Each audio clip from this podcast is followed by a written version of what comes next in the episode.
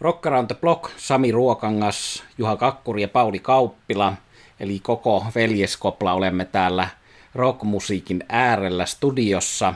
Ja meillä on aiheesta rakkain, eli Rolling Stones, ja siitäkin vielä se rakkain puoli, eli Rolling Stones live-bändinä.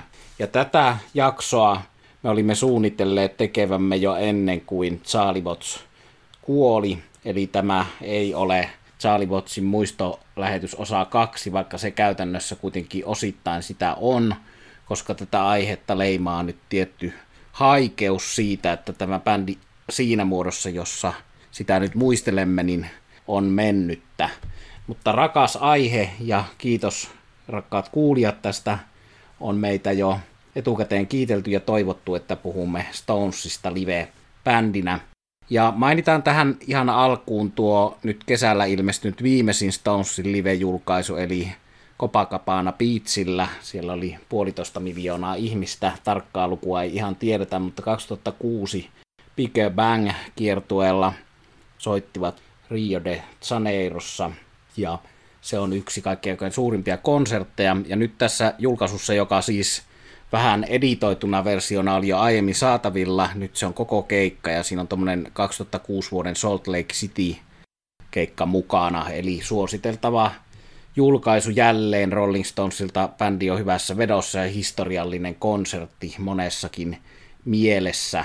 Ja palataan Bang kiertueeseen, mikä on paljon meille iloa ja riemua tuottanut ja hyviä, hyviä elämyksiä, niin tässä lähetyksessä, mutta kiitollisin mielin olemme jo tämän podcastin alkuun siitä, että Rolling Stones on sellainen bändi, joka alun perin aina studiolevyn jälkeen julkaisi live-albumin kiertueelta. Siihen sykliin tottui fani ja moni muu bändi sitä on vuosien varrella matkinut ja hyvä niin.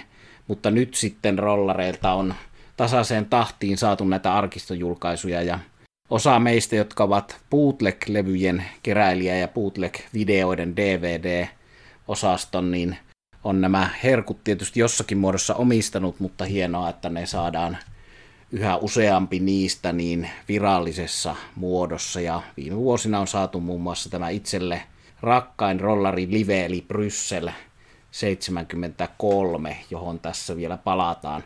Ja tietysti jo alkuun muistutus, että tähän jaksoon liittyy soittolista, jossa on meiltä jokaiselta kaksi viisi valintaa, ja me tässä lähetyksessä valotamme nämä viisi valinnat.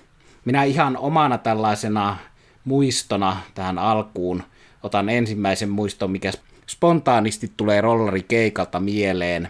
Se on se, kun 98 Rolling Stones soitti tuolla laululavalla Tallinnassa, ja se oli siellä sikäläisille suuri hetki, että tällainen maailmanluokan bändi soittaa heidän omalla laululavalla, ja pieni maa ja Tallinnan kaupunki katsotaan sen arvoiseksi, niin Mun vieressäni oli ryhmä paikallisia virolaisia herroja, jotka olivat tiukoista turvatoimista huolimatta saaneet tuotua kassillisen alkoholia sinne keikalle ja se alkoivat siinä sitten jo lämpäri pikkanterin aikana juttelemaan ja kyselemään, että olinko siellä Helsingin keikalla, joka oli pari päivää aikaisemmin ja kerroin siitä keikasta ja sitten nämä herrat tarjosivat alkoholia ja sitten mä sain vierestä seurata heidän iloaan tämän Stonesikeikan aikana, kun siinä useammalla valoi kyyneleet silmistä ja he huusivat aina biisin jälkeen, että antar mennä, joka oli minusta hieno, hieno huuto. Ja jotenkin tämä paikallisten kiitollisuus välittyi bändiin ja se keikka oli tunnelmaltaan erilainen kuin Helsingin keikka. Ja meikäläisen mielestä siitä kohtaa sitä seurannana parempi kuin Helsingin keikka, mutta se oli vain esimerkki siitä, että vaikka biisit olisi samat, niin bändin soitto ja illan tunnelma on erilainen eri paikassa. Tällaisella muistolla avaan tämän ja annan puheenvuoron sinne Juha Kakkurille. Muistan tuon Tallinnan keikan. Se oli hyvä keikka ja se mikä siellä oli tietysti erikoista, että kun aikanaan 60-70-luvulla, 80-luvullakin vielä Tallinna ja Viro kuului Neuvostoliittoon ja siellä ei sellaisena kuin me taas täällä länsimaissa muistamme 60 70-80-luvun, niin niitähän ei tietyssä mielessä ollut. Ja sitä kautta sitten nämä Stonesin perusklassikot eivät ole ikään kuin syöpyneet sinne kansalliseen yhteiseen alitajuntaan DNAhan, vaan nimenomaan sitten se uusin albumi Bridges to Babylon oli se, siis se levy, jonka myötä bändi oli kiertoilla ja Tallinnassa esiintyi, niin se oli se hittilevy ja oli jännä, kun sitten monissa paikoissa tietysti nämä Jumpin Jack Flashet Satisfactionit kerää sen suurimman hurmion yleisöltä ja moni ei sitten näitä uusia biisejä tunne ja toivoa vähän, että nämä ikään kuin heidän mielestään pakkopullat menis nyt alta pois, että päästäisiin asiaan, mutta Tallinnassa oli vähän semmoinen toisenlainen meininki, eli uudet biisit menivät läpi paremmin kuin monet vanhat klassikot, ja se oli oikeastaan aika raikasta ja mielenkiintoista ja virkistävää. Rolling Stones live-bändinä, huhhuh, tästä alkaa meidän kymmenosainen sarjamme. Itse ajattelen Rolling Stonesista, että vähän samalla tavalla kuin DJ Black Mike, DJ legenda, joka sanoi, että hän pitää Rolling Stonesista sen takia, että kun hän on DJ ja musiikkifanaatikko, niin hänelle Rolling Stones ei edustakaan musiikkia, vaan energiaa. Ja sehän bändin keikoilla on ihan ensimmäisestä tahdeista alkaen tulee sellainen fiilis, että nyt mennään. Ja sieltä sitten ikään kuin tällainen, melkein voisi sanoa, niin kuin lumivyöry tulee päälle. Täydellinen energia ja, ja sinänsä mielenkiintoinen yhtyö, että homma menee eteenpäin, vaikka tulisi kompastumisia. Joskus saattaa olla niin, että yksi, yhden biisin aikana soitto kulkee on täydellistä, sitten tulee kaosvaihe ja sitten siitä yhtäkkiä taas selviydytäänkin sitten jälleen kuivin jaloin ja homma jälleen kulkee. Se on vähän niin kuin on sanottu radiojuontajasta, että hyvä radiojuontaja on sellainen, jolla suu käy vaikka ajatus katkeaisi ja niin käy näillä kavereilla välillä. Enemmän kuin osiensa summa, sitä Stones on livebändinä. Rollareiden keikoilla yhdistyy oikeastaan tuollainen baaribändi ja sitten spektaakkeli, esimerkiksi Bruce Springsteen on elämänkertakirjassaan todennut, että Rolling Stones on maailman paras baaribändi ja hän on onnellinen, kun on päässyt Stonesin kanssa livenä soittamaan. Itse olen nähnyt Stones-keikkoja vuodesta 1982 alkaen ja tämän vuoden keikat riippuvat sitten, no Rolling Stones on lähdössä keikoille, mutta lähdenkö minä, niin se riippuu sitten Joe Bidenista ja Yhdysvaltain matkustuspolitiikasta, eli lähetetään herra presidentille tässä terveisiä, jos tätä podcastia monitoroivat. Eli suosikkiyhtiöinen Rolling Stones, loistava live-bändi, keikat ovat elämyksiä ja mitäs Pauli miettii?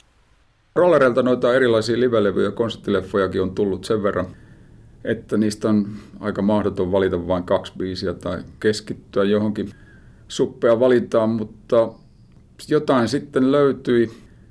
Omat parhaat muistot, kun liittyy bändin näkemiseen vuosina 95 ja 98 Helsingissä, ja varsinkin tuo 95 konsertti oli huikea kokemus. Se oli mulle ensimmäinen kerta, kun mä näin bändin livenä ja meillä oli hyvä, innostunut porukka mukana.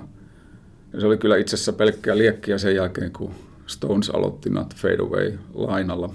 Itse asiassa vaimoni oli mukana ja tyttäremmekin tavallaan, koska hän oli kolmannella kuukaudella raskana ja ajattelin, että tästä varmaan syntyy jonkunnäköinen elämänmittainen Stones-rakkaus, mutta kyllä se ainakin isällä on pysynyt. Mä rupesin miettimään tuon Charlie Wattsin poismenon yhteydessä sitä, että esimerkiksi nämä Helsingin 90-luvun lopun konsertit, hienot konsertit ja monet muutkin, ne tietysti on ollut Stonesille tällaisia tai Stones-konsertit on ollut tällaisia spektaakkeleita, missä asiat on tehty ja tehdään isosti ja, ja ne on stadionbändinä liikkuneet ja näyttäneet tietysti mallia muillekin.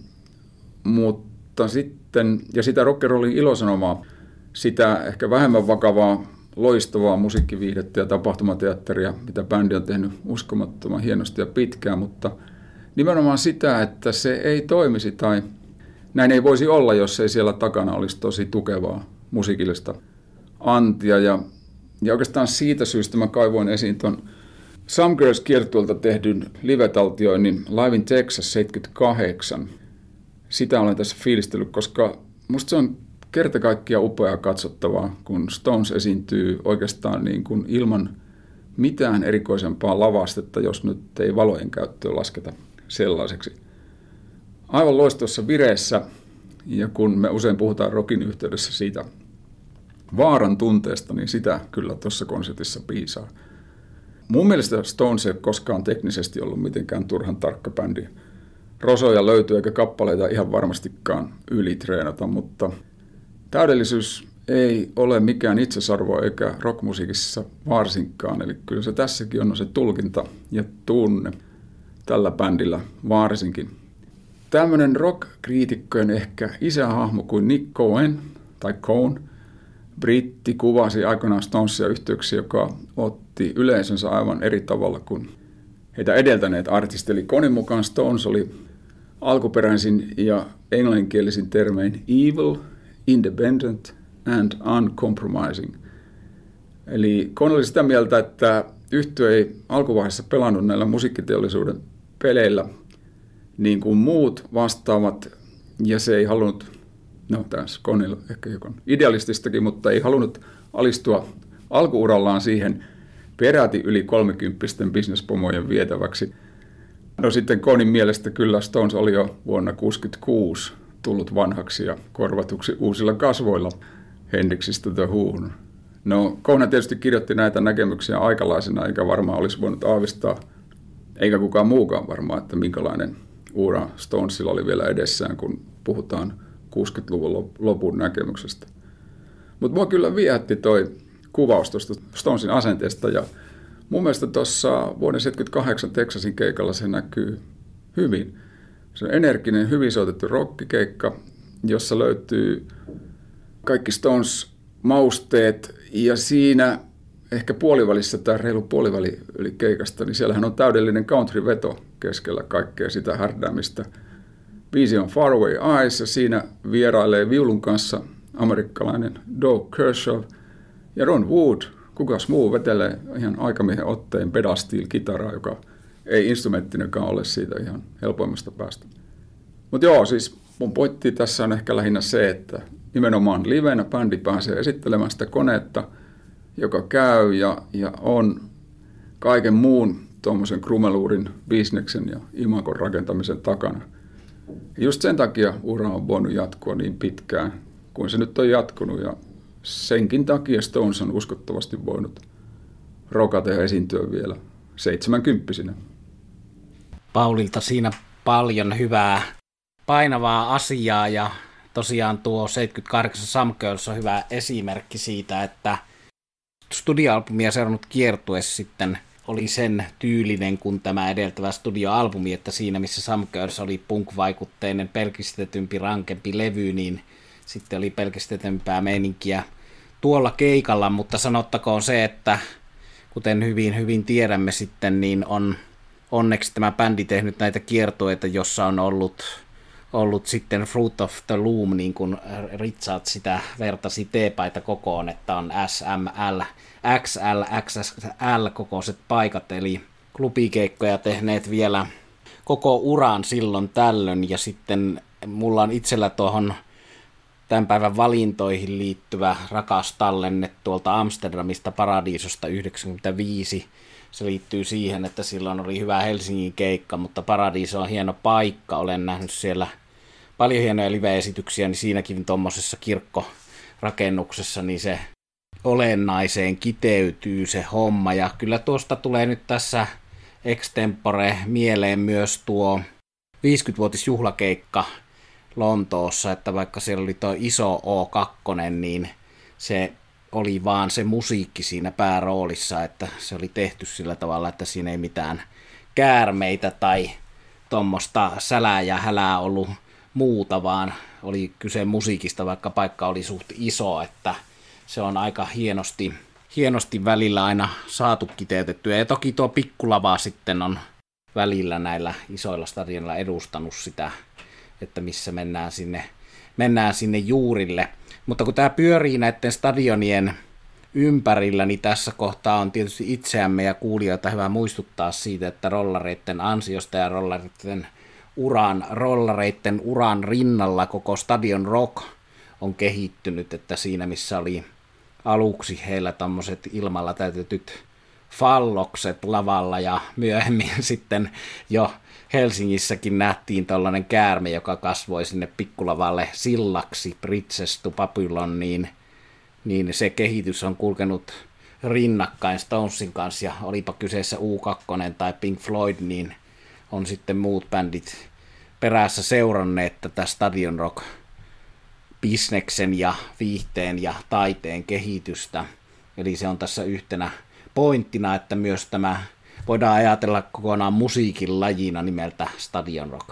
Mutta mielenkiintoisia vaiheita, mä muistan sen tavallaan taiteellisen aha-elämyksen, kun Kekäläisen Juka ja muutaman muun kaverin kanssa suht nuorella iällä saatiin rollari niitä alkoi jossakin vaiheessa saamaan Suomestakin Lead Slungs Out taisi olla sinisenä vinyylinä, mikä multa edelleen löytyy, niin ensimmäinen tosi rakas vinyylillä oleva bootleg, joka on sitten ollut myöhemmin saatavilla onneksi virallisenakin versiona, mutta se, että tuo asia, että kuinka erilaisia Rolling Stonesia tässä yhteen uran varrella on saatu ja nähty ja kuultu, eli on hyvin erilainen bändi ollut kuultavissa 73 kuin sitten vaikka 89 tai 2006, että tämä otettakoon tässä kohtaa rikkautena.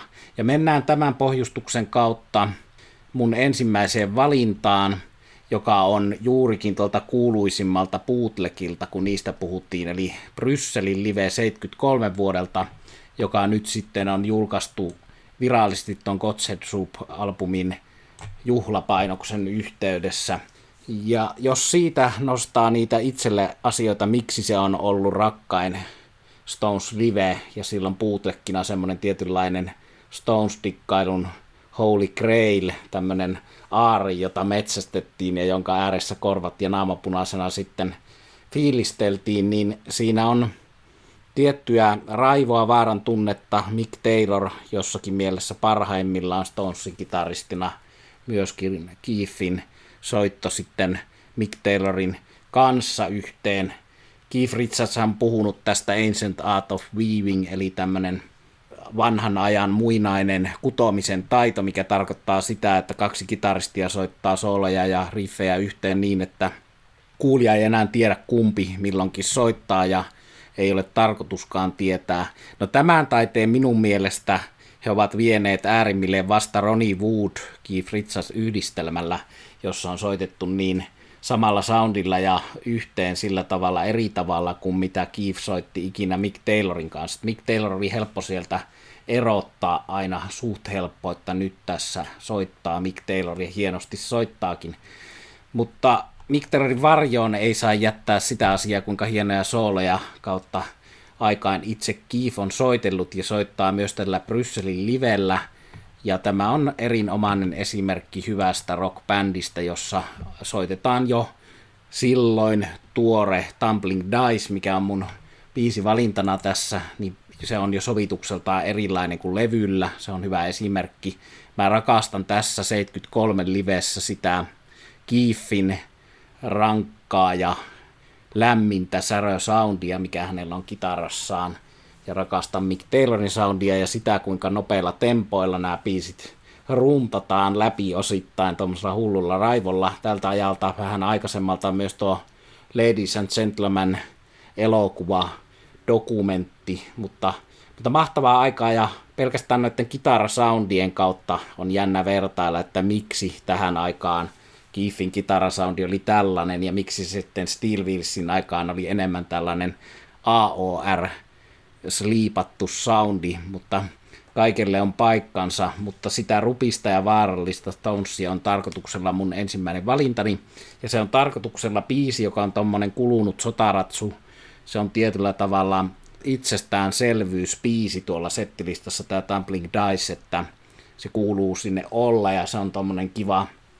hengähdys, letkeä, rokki siellä muun materiaalin välissä, mutta sitten sen ehkä alta paljastuu se, että kuinka huippuhieno biisi se on, on ja kuinka huippuhienoja versioita siinä on Stonesin uralla ja kuinka hieno se on kuulla livenä ja kuinka hieno se on kuulla live-levyltä tai DVDltä ja kuinka paljon puuttuu sellaiselta keikalta sitten loppujen lopuksi, jossa Tumbling Dicea ei kuullakaan, että se on yksi tällainen biisi, jonka ottaa itsestäänselvyytenä, mutta jonka ääreen on hyvä pysähtyä miettimään, että onpas tämä, tämäkin helmi täältä Exxon Main Street klassikkoalbumin viisi listalta. Eli tosiaan ensimmäinen valintani Tumbling Dice vuodelta 73. Siellä on myös puhaltimet mukana. Tämä ei ole suppeimmillaan enää tässä kohtaa niin kuin Exxon Main Streetin live toteutukseen sitten tietysti kuuluukin. Ja tietysti tässä on hyvä todeta se, että tämä oli myös Mick Taylorin viimeistä aikaa, samalla kun se oli parasta aikaa,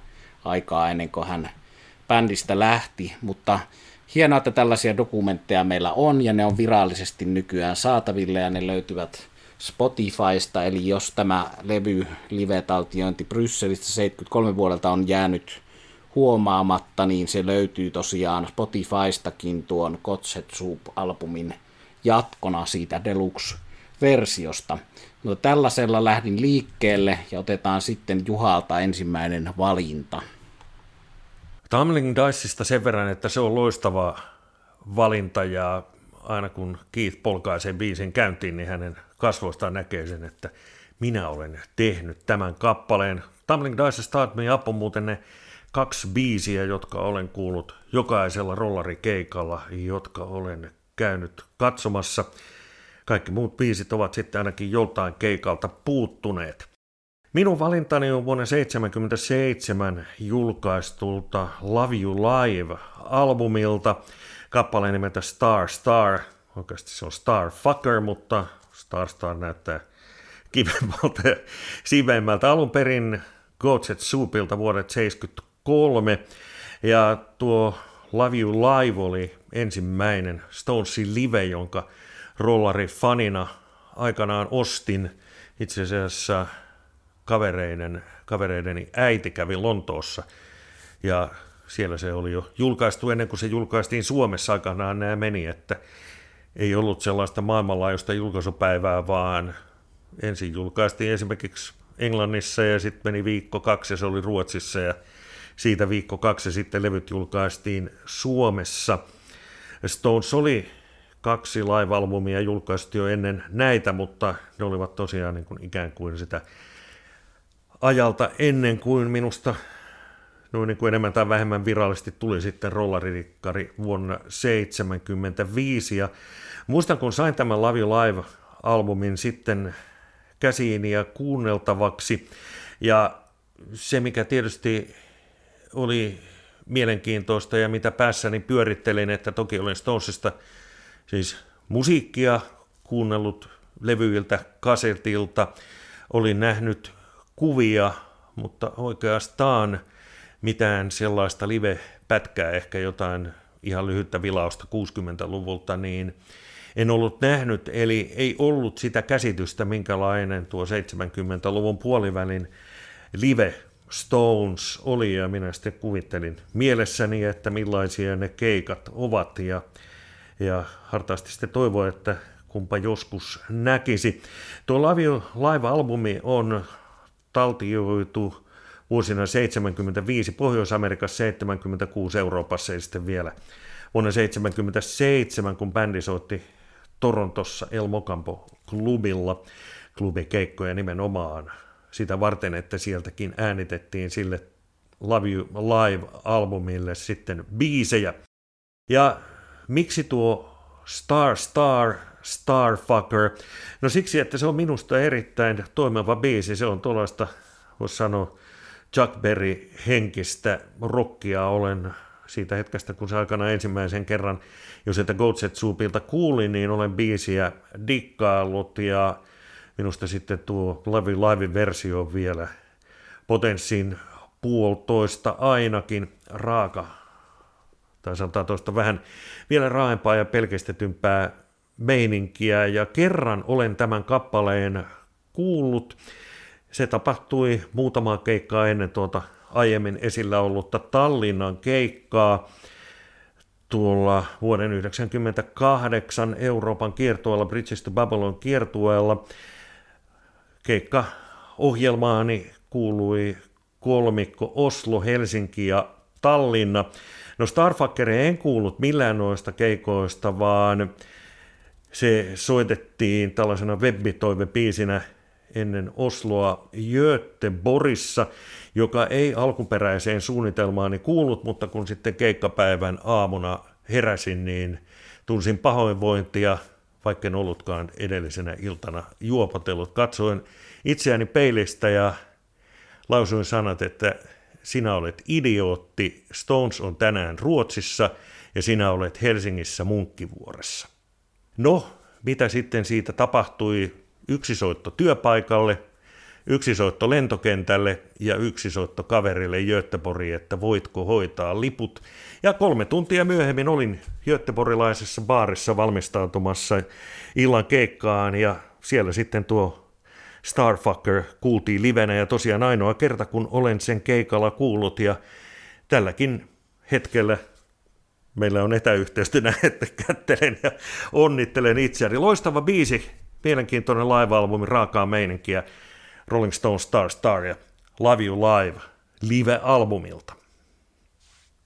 Tämä on hauskaa tämä musiikista keskustelu. Mulla on Juha sulle vähän vastapalloja tosta, mutta ihan ensimmäiseksi täytyy todeta, että ilmeisesti sinun ja minunkin nuoruudessani äidit ovat olleet viisaita, koska ovat osoittaneet poikiaan oikealle tielle levyostosten kautta, tai ainakin auttaneet niissä.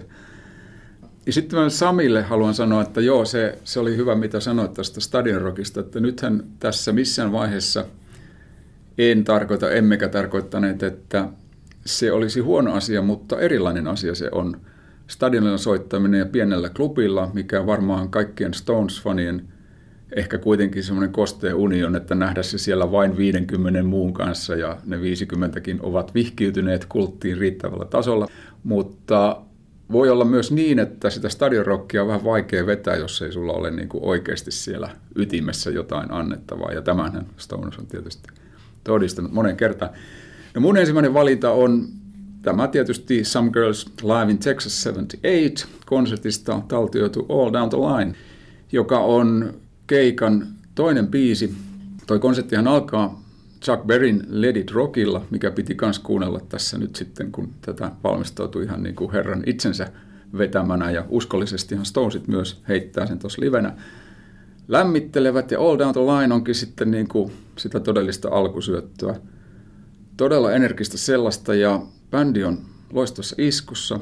Niin kuin sanoin, tuossa esiintyy ihan perus stagella, vain bändi, vähän valoja – ja tuossa keikalla huomaan, että monet biisit saa uuden elämän. Esimerkiksi siinä kuultava Star Star tai Star Fucker, josta mun täytyy sanoa, että Goat's Head Soup taisi olla ensimmäinen levy, minkä ihan oikeasti omilla rahoillani ostin. Eikä siinä niin kuin tarvinnut kinuta jostain edeltäviltä polvelta jeessiä, niin tota, mä en ole koskaan pitänyt sitä kovikaan kummosena humppana, jos mä sanon ihan suoraan. Mutta sitten kun mä katsoin tätä 7-8 konserttia, niin mä ymmärsin, mistä siinä on kysymys. Sehän toimii aivan loistavasti ja siinäkin on sitten näitä piirteitä. Mä olin kirjoittanut muistiin tästä Zuckerin lava-esiintymisestä, joka on aina ollut mun mielestä jollain tavalla erikoista seurattavaa, mutta varsinkin vuonna 1978 se oli, koska Starfuckerin aikana hän tekee erikoisia asioita Ron Woodille, joka ei ole niistä moksiskaan – mutta niin kun, jotenkin toi Jackerin esiintyminen siinä musiikin tahdissa, siis jos se musiikki häviäisi siitä, niin se näyttäisi tosi oudolta. Mutta tuossa sen ymmärtää, siinä on niin vaikutteita sekä tanssista ja teatterista ja varmaankin hyvin tietoisesti Jacker luo tällaisen, miten mä sanoisin, androkyydin hahmon itsestään, jossa on tämmöinen hengästyttävä semitanssi koko ajan Woodin ja Richardsin välillä. Ja sitä hän on tehnyt myös myöhempinä vuosina mä ihailen Jackerin kuntoa tuossa vuonna 78 koska laulaminen kaiken tuon liikkumisen lisäksi, että siihen pystyy, niin se vaatii kyllä kestävyysjuoksijan kuntopohjaa. Richards on loistavassa vedossa myös tuolla keikalla ja, ja tietysti tämä All Down the Line on levytetty muutama vuosi tuota keikkaa aiemmin julkaistulla Exile on Main Street-albumilla joka on muutenkin mun mielestä objektiivisestikin arvioiden maailman historian viiden parhaan rock-albumin joukossa. Että ne neljä muuta ehkä vaihtelee päivittäin, että mitä ne on, mutta tämä kyllä pysyy siellä. Aivan mahtava liveveto. Siinä on kaikki Stones-ainekset kohdalla ja ryskeessä ei säästellä. Suosittelen kyllä tämän konsertin nautintaa jollain hyvällä kunnon volyymilla ja taatusti pelastaa sateisenkin päivän. Ja samalla tulin ripittäytyneeksi tästä Star Star-kappaleesta, joka nyt vihdoin sitten muutama vuosikymmenen kuluttua saavutti minutkin. Se on hyvä, että me opimme tässä elämässä joka päivä uutta ja tosiaan joku kappale, mistä ei ole ollut alun perin niin innoissaan, niin live-version kautta sitten aukeaa meille.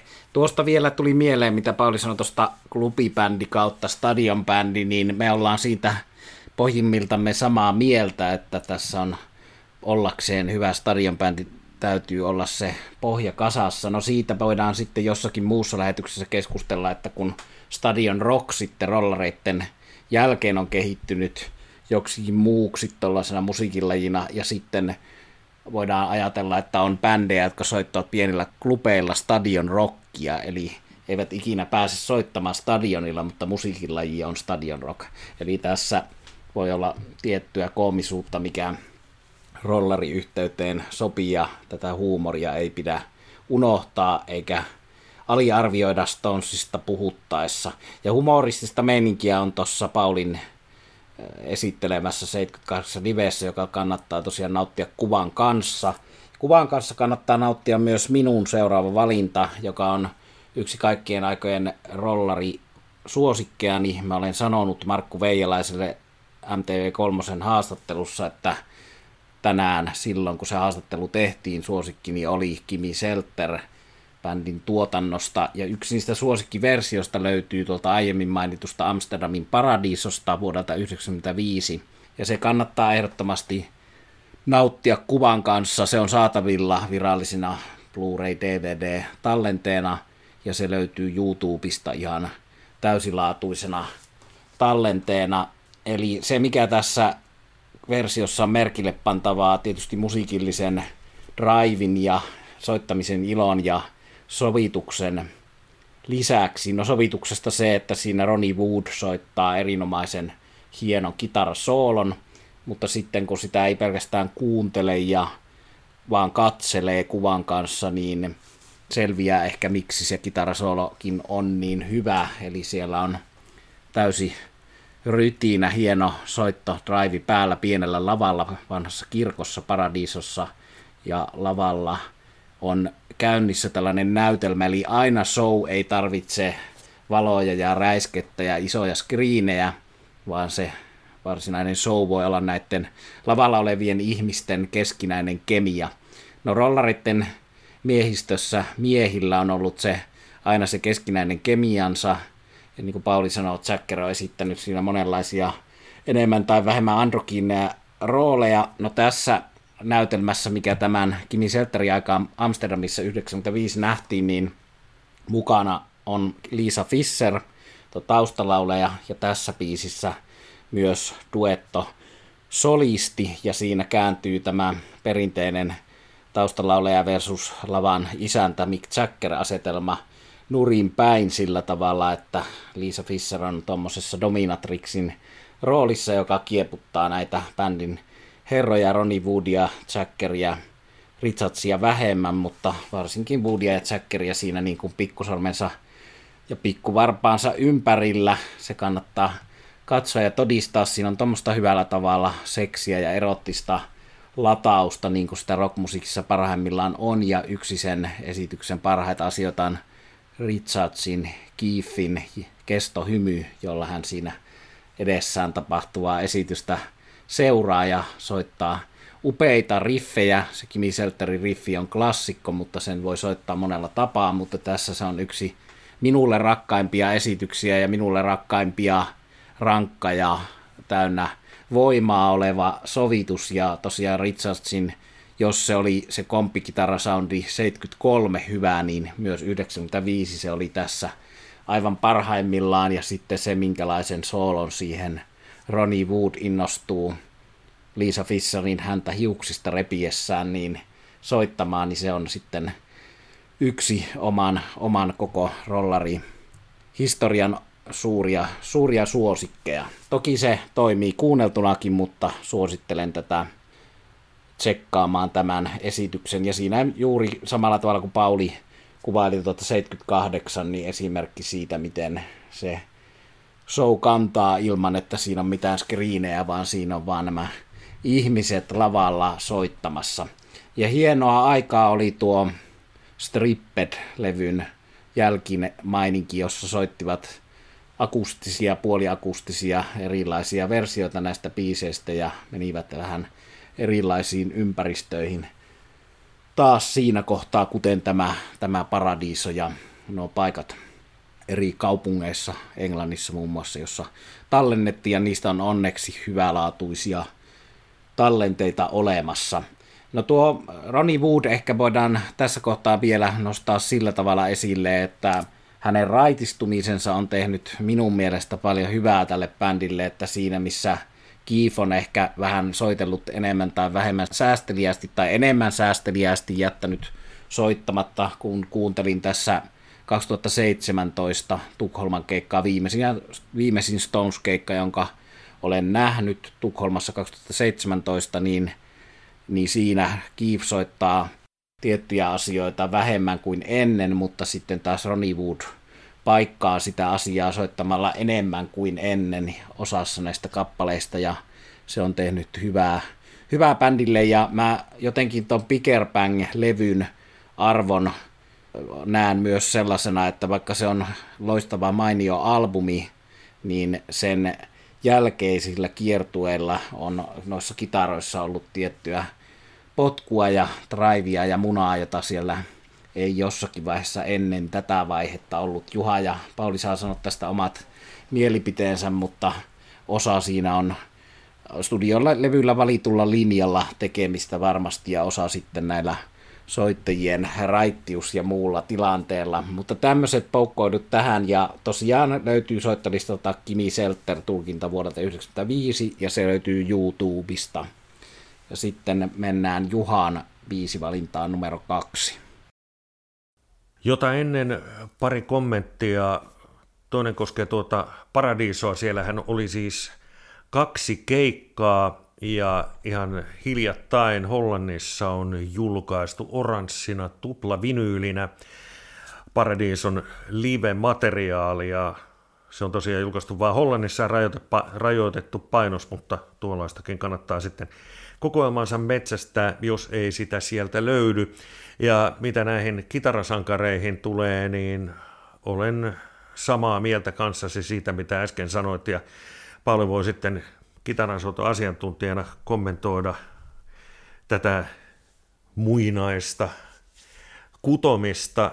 Olen joskus tehnyt nimittäin sillä lailla, että olen säädellyt stereota sillä lailla, että enemmänkin kuuluu Ronnie Woodista välillä enemmän Keith Richards, ja kun näitä kuuntelee erikseen, niin vähän niin kuin miettii, että kumpaa nyt sitten kuunteleekaan, että onko tässä mitään järkeä, mutta sitten kun ne pistää yhteen, niin sitten sieltä tulee semmoinen toimiva kokonaisuus, joka menee eteenpäin. No, kohta saamme kommentit tähän, mutta mennään toiseen valintaan, niin se on vuonna 1982 julkaistulta Still Life live-albumilta versio kappaleesta Let's Spend the Night Together, ja jos tuo Love You Live oli sitten vuonna 1977 sellainen mielikuvitusta ruokkiva levy, kun mietin, että miltä Stones näyttää livenä, niin jotain livematskua oli jo sitten vuonna 1982, kun tuo levy julkaistiin, olin jo nähnyt.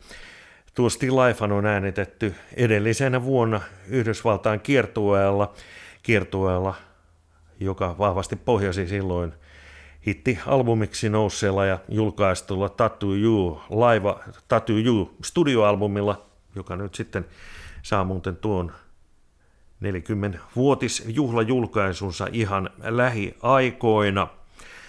Vuosi 1982 oli se vuosi, kun ensimmäisen kerran näin rollarit livenä. Moni suomalainen kävi Göteborgissa, mutta värikkäiden vaiheiden ja erilaisten sanotaan nyt kommellustenkin jälkeen löysin itseni Sveitsin Baselista, jossa näin Stonesin ensimmäisen kerran, ja tietysti sitten ennen ja jälkeen tuo keikan, tuo Still Life live-albumi oli tuollainen loistava kesän soundtrack. Let's Spend the Night Together toimii tuolla levyllä erinomaisesti ja nimenomaan tuon kiertueen versiona. Sehän mikä siinä on tietysti hauska yksityiskohta, että kun kappale on julkaistu alun perin vuonna 1967 ja siellä introssa sitten Brian Jones soitteli aikanaan pianolla hienoja juttuja, niin tuossa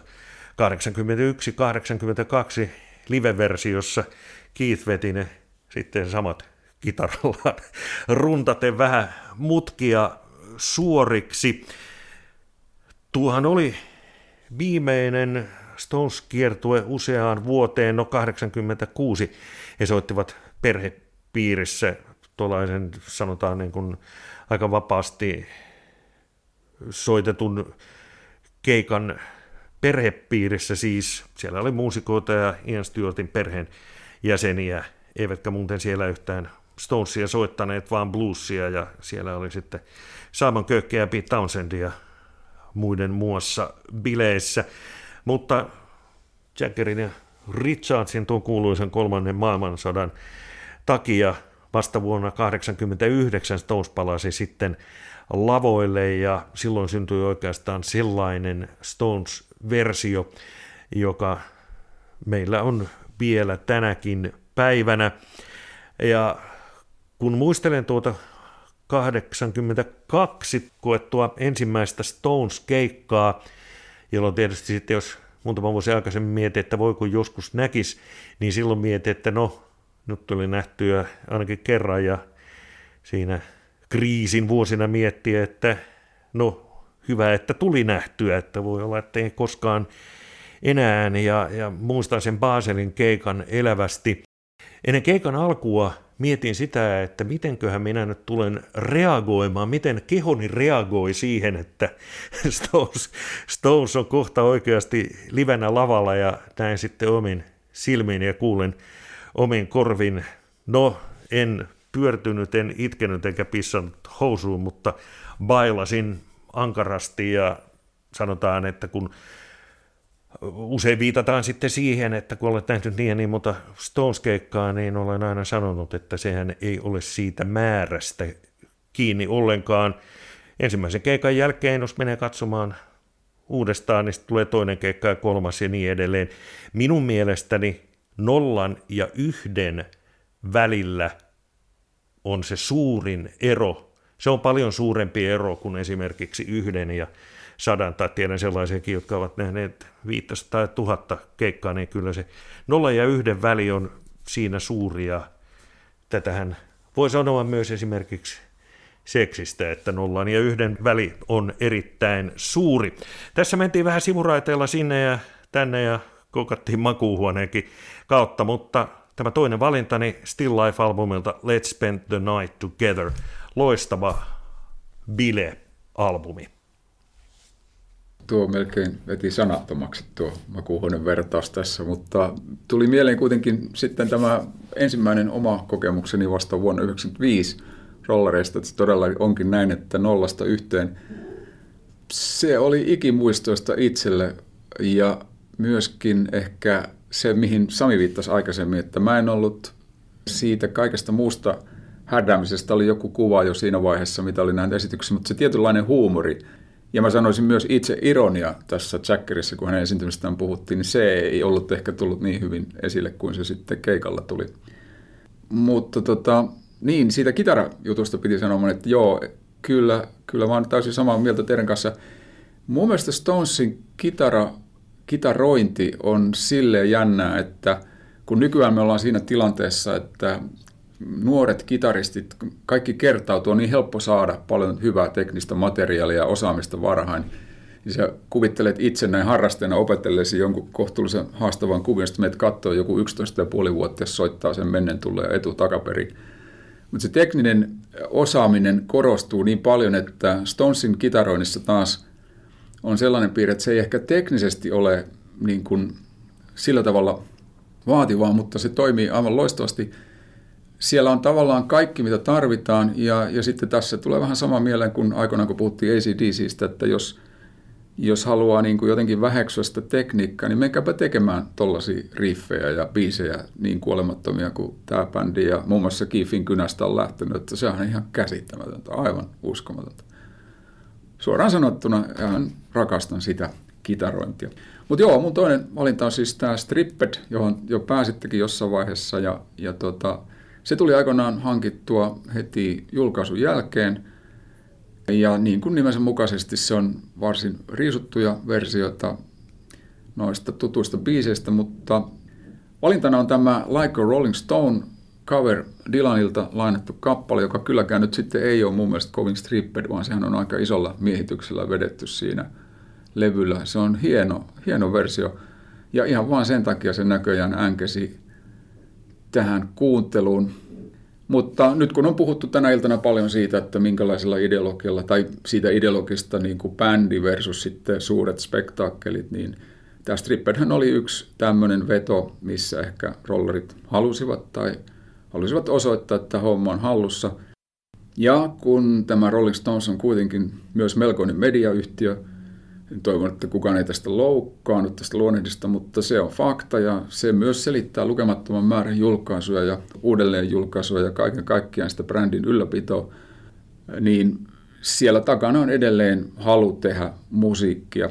Ja mä muistan muutama viikko ennen tuota brittien kohtalokasta Brexit-äänestystä, niin olin työmatkalla Lontoossa ja taksikuski sitten paljastui armottomaksi Stone-faniksi. Ja me ajettiin jonkun pienen klubin ohi siinä, tämä taksikuski rupesi intoilemaan, että tuollahan ne Stonesit olisi kyllä niin kuin ihan oikeassa paikassa ja siellä ne voisi hyvin esiintyä, paitsi Jacker, koska se on niin bisnesmies.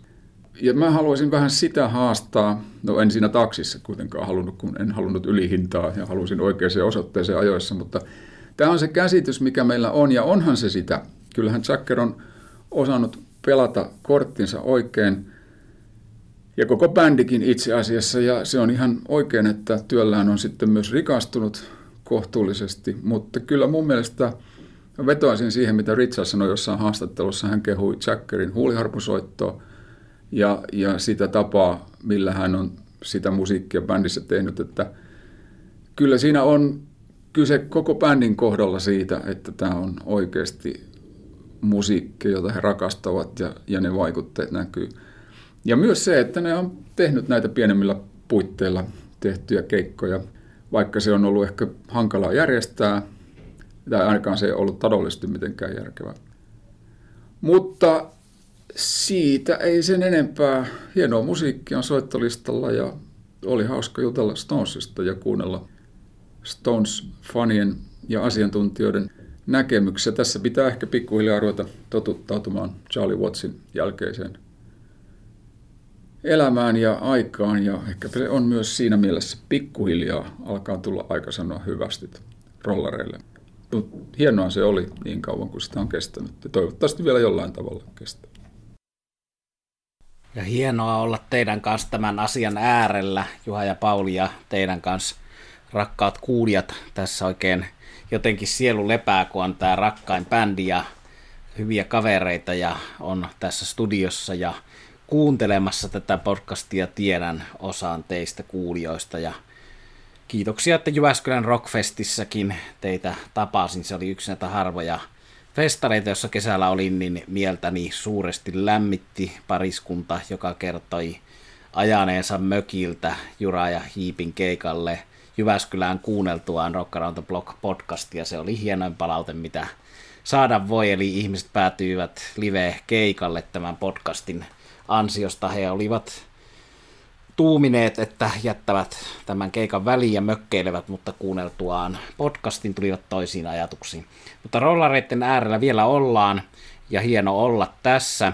Ja tuohon Paulin Stripped-asiaan vielä se, että sehän taisi olla jonkinlainen vastaus Unplugged boomille ja Claptonin Unplugged ja Rod Stewartin Unplugged ja mitä muita näitä menestyneitä MTV Unplugged-levyjä oli siinä tullut. Yksi Unplugged-levy, mitä mä toivoisin tulevan virallisesti julkaistuksi, on Aerosmithin Unplugged, mikä on todella hyvä bootleg, ja se liittyy rollareihin sikäli, että mä luin tuossa, selailin Steven Tylerin elämä kertaa, kun muistelin, että mitä hän sanoikaan siinä kirjassa Peter Greenistä, niin mä sen takia selailin sitä kirjaa, niin sieltä Steven Tylerilta löytyy myös hieno pohdiskelu siitä, että mikä tekee hyvästä livebändistä enemmän kuin osiensa summa, niin kuin Juha alussa sanoi, että rollarit on enemmän kuin osiensa summa livebändinä, niin Tyler sitä pohdiskelee ja eikä sitä osaa selittää, mutta sanoo, että siinä on se tietty jännite näiden ihmisten välillä, että hän yhtä lailla kuin Jacker ja Richards, niin Joe Perry ja Steven Tyler ovat aina olleet ja ovat edelleen Tylerin suht tuoreen kirjan mukaan välillä pitkiä aikaa puhumatta toisilleen, mutta sitten siinä on kuitenkin tällaista veljellistä rakkautta ja kilpailutilannetta, että halutaan olla toinen toistaan parempi. Tämä liittyy tuohon, mitä Juha puhui tästä kriisin ajasta, jolloin Keith ja Mick eivät toimeen tulleet, mutta tällaisia nämä bändit on, ja nythän meillä on niin, että Aerosmith, johon voidaan palata, jos se vielä joskus esiintyvät, on ainoa näistä klassikobändeistä, jossa on tämä niin sanottu oikea kokoonpano. Viisi henkilöä kaikki vielä jäljellä, eli siihen on syytä palata senkin takia, eikä vaan siksi, että Steven Tyler on Rolling Stones fani. Mutta, mutta mä kerron tähän loppuun tällaisen kauniin muiston rollareista, mikä olisi ehkä sopinut ton Kimi Selterin sanotuksen yhteyteen tämmöisen suojan hakemisena, mutta 2013 päätin järjestää itselleni rock-viikonlopun. Mä siinä juttelin vähän kavereiden kanssa, onko kukaan kiinnostunut. Tämä on vähän samantyyppinen kuin tuo Juhan, että katsoi peilistä ja päätti olla Göteborgissa illalla. Eli joskus pitää tarttua toimeen. Mä päätin, että nyt on tänä viikonloppuna Amsterdamissa The Who, ja Lontoossa Rolling Stones, ja sitten katsoin, että okei, muutamalla kympillä pystyy lentämään EasyJetillä tuon halpalentoyhtiöllä tuon Amsterdamin ja Lontoon väliin. Eli menin Amsterdamiin ensin ja näin siellä Vintage Rapol avasi The Who'n Quadrofinia keikan ja sitten seuraavana päivänä lensin Amsterdamista Lontooseen koneessa, joka oli täpö täynnä rollarifaneja. Siinä koneessa ei ollut taatusti yhtään ihmistä, joka ei olisi ollut tullut ei olisi ollut tulossa Stonesin keikalle ja mun vieressä istui kaveri, jonka kanssa koko selkä oli tatuoitu tätä Stonesin kielilogoa ja hän esitteli sitä siinä, siinä lennon aikana. Oli hieno yhteisöllinen fiilis. No sitten kun oli tulossa pitkä päivä Hyde Parkissa, hieno paikka Lontoossa, ja mä olin siellä yksin, en ollut pyörinyt tämän porukan kanssa, kenen kanssa lensin, vaan olin ottanut yksin hotellin ja ajattelin, että pitää mennä jo ajoissa sinne paikalle, että saan siellä ikään kuin hyvät paikat lähetä lavaa, ja niin hän kävikin, mutta kun mä olin tosiaan yksin ja mulla oli jonkunlainen olkalaukku siinä, ja ajattelin, että pitää sitten päästä myös välillä vessaan ja hakemaan ruokaa ja olutta, ja ajattelin, että mä etsin tämmöisen seurueen, jonka yhteyteen mä änkeän, ja sitten löytyi joukko kivoja italialaisia nuoria aikuisia, joiden seurueeseen menin, ja sitten se toimi juuri niin kuin olin suunnitellut, että mä saatoin käydä siitä – välillä pois ja he vahtivat sitä leiriä ja pääsin sinne takaisin. Ja sitten jossain vaiheessa sen jälkeen, kun Gary Clark Jr. siinä yksi päivän esiintyistä, joka sitten myöhemmin oli illalla Stonesin kanssa lavalla Beats vierailijana, niin blues-kitaristi, niin niin, niin, Gary Clark Jr. jälkeen sitten päätin, että mä nukuun siinä vähän, koska se oli ollut jo se viikonloppu vähän uninen ja raskas sieltä The Who keikalta ja nukahdin iltapäivällä, että italialaisen seurueesta ainakin yksi nukkui siinä myös. Ja sitten oli yksi kesän kuumimmista päivistä Englannissa, Lontoossa. Se on tallennettu tuollaiselle Sweet Summer Wine nimiselle levylle ja DVDlle se keikka. Niin sitten mä herään siinä uniltani siihen, että mua tota, herättelee siinä ihminen ja hänellä on kylmä olut, ja sitten mä, kun mä otan lakilippaa vähän ylös, huomaan, että okei, tämä Italiassa seurueen kaikki riisunut vaatteensa pois, koska se oli niin kuuma helle, eli he olivat ikään kuin alusvaatteissa. Sitten tämän kaunis italialainen alusvaatteisillaan tuo minulle kylmän oluen. Mä ajattelin, että nyt mä olen taivaassa, että eilen soitti The Who ja kohta soittaa Rolling Stones ja mä täällä palvelee kaunis ihminen tuo pyytämättä olutta tuollaisessa asustuksessa. No, tämä on siinä rajoilla, että onko tämä miituu aikana sallittua, mutta kerron sen silläkin riskillä. Eli kaunis muisto ja yksi rakas tallenne itselle ja tietysti Juhan kanssa ja Paulin kanssa, kun on paljon oltu keikoilla, niin sellaiset tallenteet on aina erityismerkityksessä, joissa on itse ollut joskus paikalla. Ja mä lopetan tämän oman osuuteni toivomuksen, että myös noita 50-vuotisjuhlakeikkoja, siellähän on tullut telkkarista näitä, jossa Springsteen, Bruce Springsteen vieraili ja Lady Gaga vieraili ja Black Keys vieraili, niin että niitä julkaistaan jossakin vaiheessa virallisina julkaisuna. Ne olivat hienoja keikkoja. Ja kun puhuttiin tuosta virtuositeetista versus fiilis, eli rollareiden teknisestä taidosta, niin yksi asia, miksi mä oon toivonut, että, että julkaistaisiin näitä 50-vuotisjuhlavierailu vierailijoita sisältäneitä keikkoja, niin niissä oli mielenkiintoisia yhdistelmiä näiden vierailijoiden kanssa. Ja yksi vierailu koettiin 2012 Lontoossa, Juhan kanssa olimme siellä, kun siinä, paitsi että siellä oli tosiaan Mick Taylor, se rollareitten yhden ajan klassikko, virtuosi, siellä oli Bill Wyman, niin siellä oli sitten Going Down-biisissä Jeff Beck kitaristi vieraana. No siinä sitten, kun Jeff Beck tällaisena virheettömänä tekniikan ja fiiliksen yhdistäjänä soitti valtavalla volyymilla kitarasoolon, ja sen perään Ronnie Wood soitti oman soolonsa, niin mä jotenkin kerkesin hiukan jännittää, että miltä meidän rakkaamme kiifimme soitto kuulostaa näiden kahden muun herran jälkeen. Mutta siinähän ei oli, pelkoni oli turha, sillä Kiffin solo oli aivan yhtä hyvä kuin näiden kahden muunkin. Se oli vaan erilainen, eli se oli tämmöinen B.B. King, Freddie King-tyyppinen blues solo, joka oli hyvin erilainen kuin Jeff Beckin soolo, mutta, mutta kaikilla tavoin aivan yhtä merkittävä ja täysipainoinen kitarasoolo, että siinä tullaan juuri tähän, että pelkistämisen taito. Ja vielä muistutan tuosta Kimi Selter 95, eli siinä on hyvä esimerkki siitä, kuinka Ronnie Woodin soolo on sekä teknisesti hyvää että sielua täynnä. Eli sieltä löytyy paikotellen niitä virtuositeetin pilkahduksia myös Ronnie Woodilta, joka on tällainen multi-instrumentalisti. Tällaisiin juttuihin päätän omalta osaltani sydän täynnä kiitollisuutta Rolling Stonesia kohtaan, ja tietysti tässä mainitaan vielä, että kiitos Charlie Wattsille, ja annan vielä puheenvuorot ensin Juhalle ja sitten Paulille. Vieläkö haluatte jotakin sanoa, kun ollaan harvinaisesti hienon asian äärellä koolla? No pari sanaa voisi vielä tähän podcastiin sanoa, kun äsken mainitsit tuossa tuon Keithin solo, jonka hän soitti Ronnie Woodin ja Cheppekin solojen jälkeen, niin minun mielestäni Keithin kasvoista ja koko olemuksesta paistoi se, että minä soitan nuo nulikat nyt tässä suohon.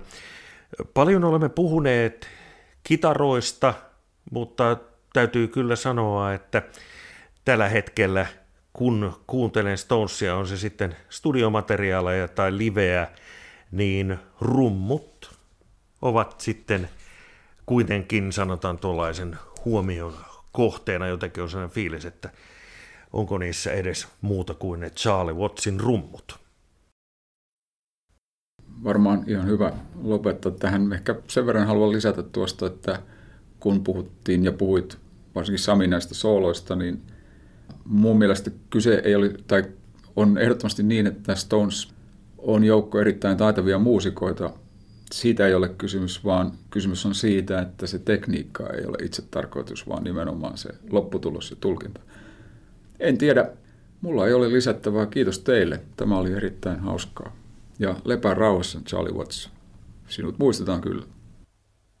Mä sanon tähän kaiken päätteeksi vielä ton huumorinkin muistuttaakseni tästä huumoriaspektista, joka meillä nyt jäi tällä kertaa aika vähälle tässä Stonesin yhteydessä. Puhutaan siitä lisää, koska me puhumme tavalla toisella jokaisessa jaksossa rollareista aina tämän rollariyhteyden kautta.